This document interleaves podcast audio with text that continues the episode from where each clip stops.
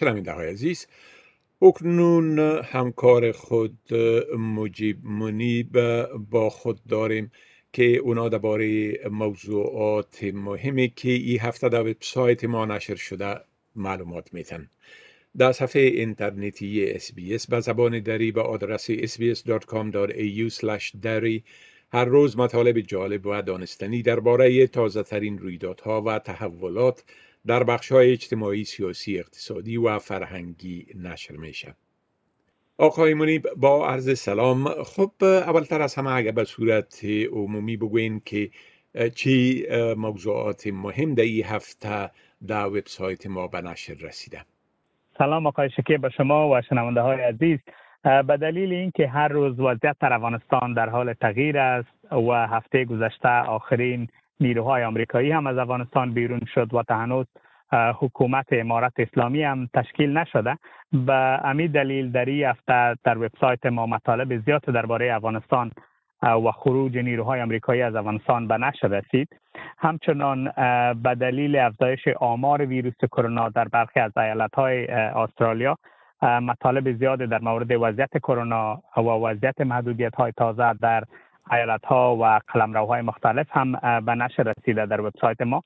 شماری از سازمان های فعال در استرالیا از حکومت فدرالی استرالیا خواستند تا حداقل شمار ویزه های را که فعلا حکومت استرالیا سه هزار ویزه اعلان کرده و خواستند تا این شمار افزایش پیدا کنه و به حداقل 20 هزار ویزه بشردوستانه برسه و به پناهندگان افغان اختصاص داده شود.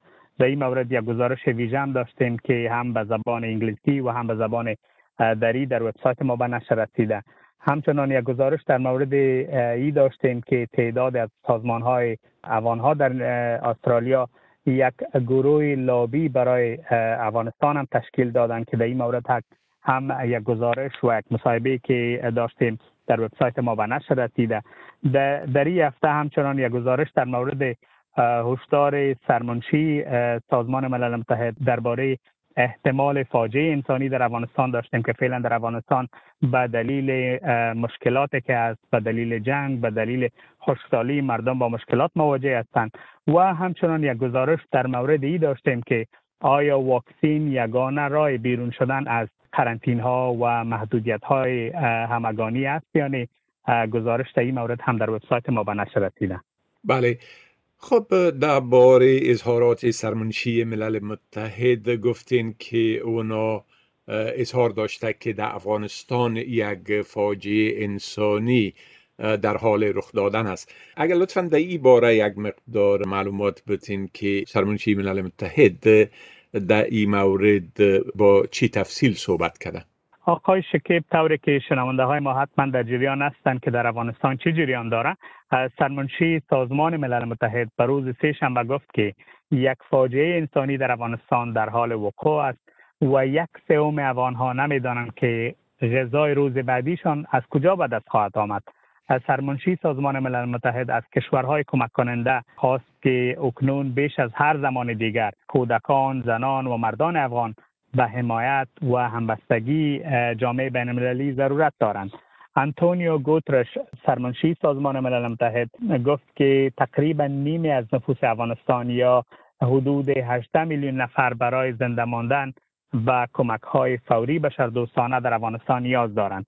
و از هر سه افغان یک نفر نمی‌داند که غذای روز بعدیش از کجا به دست می آید سرمنشی سازمان ملل متحد همچنان گفت که مردم هر روز دسترسی به مواد اساسی و خدمات را از دست می دهند و یک فاجعه انسانی در افغانستان در حال ای است که رخ بده و این سخنای سرمنشی ملل متحد در وقت صورت می‌گیره که طالبا فعلا کنترل اکثریت مناطق افغانستان در دست خود دارند و آخرین نیروهای خارجی که نیروهای آمریکایی بود او هم از افغانستان بیرون شد و تا هنوز دقیق معلوم نیست که کمک های جامعه جهانی کشورهای مختلف غربی مثل استرالیا، آمریکا و کشورهای دیگه چی وقت با افغانستان شروع میشه یا شروع نمیشه تا هنوز هیچ این مورد هم خبر نیست و افغانستان در افغانستان مردم با مشکلات زیاد مواجه است.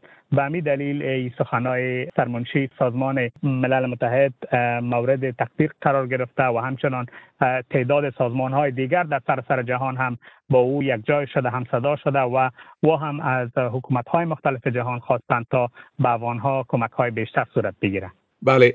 خب همچنان حکومت استرالیا درباره تدابیر برای بیرون آوردن استرالیایی ها و یا دارندگان ویزه استرالیایی که در افغانستان بند مانده سر تدابیر در این زمینه فکر می‌کنه. بله. بله آقای شکیب استرالیا خواستار عبور مطمئن افراد است که می‌خواهند از افغانستان بیرون شوند.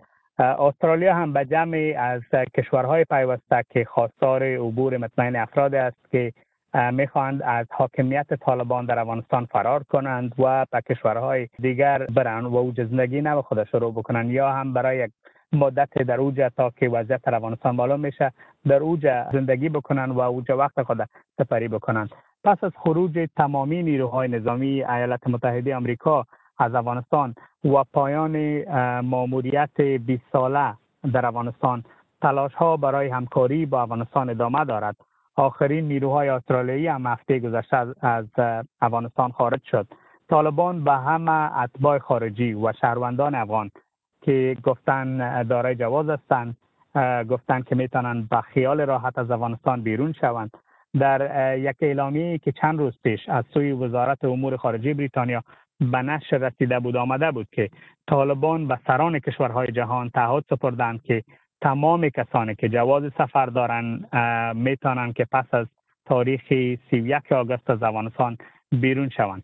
و در مورد ای که چه تعداد افراد تا هنوز در افغانستان هستند که تابعیت کشورهای خارجی را دارند یا ویزه ها را دارند معلوم نیست. در این مورد هم جزئیات پدست نیست که تعداد استرالیایی ها که در افغانستان گیر ماندن تعدادشان به چند نفر می‌رسد. تعداد افرادی که ویزه های استرالیا به دست دارند.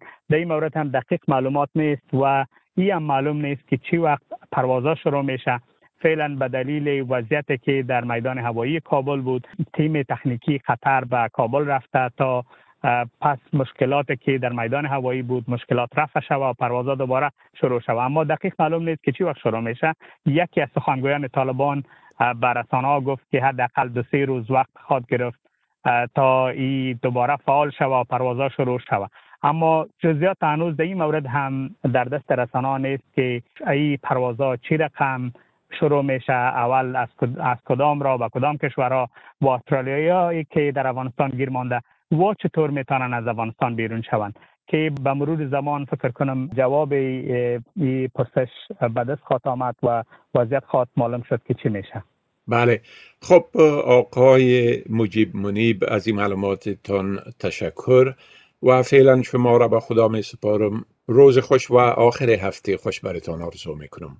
تشکر آقای شکیب شما هم. شما هم روز خوش داشته باشین.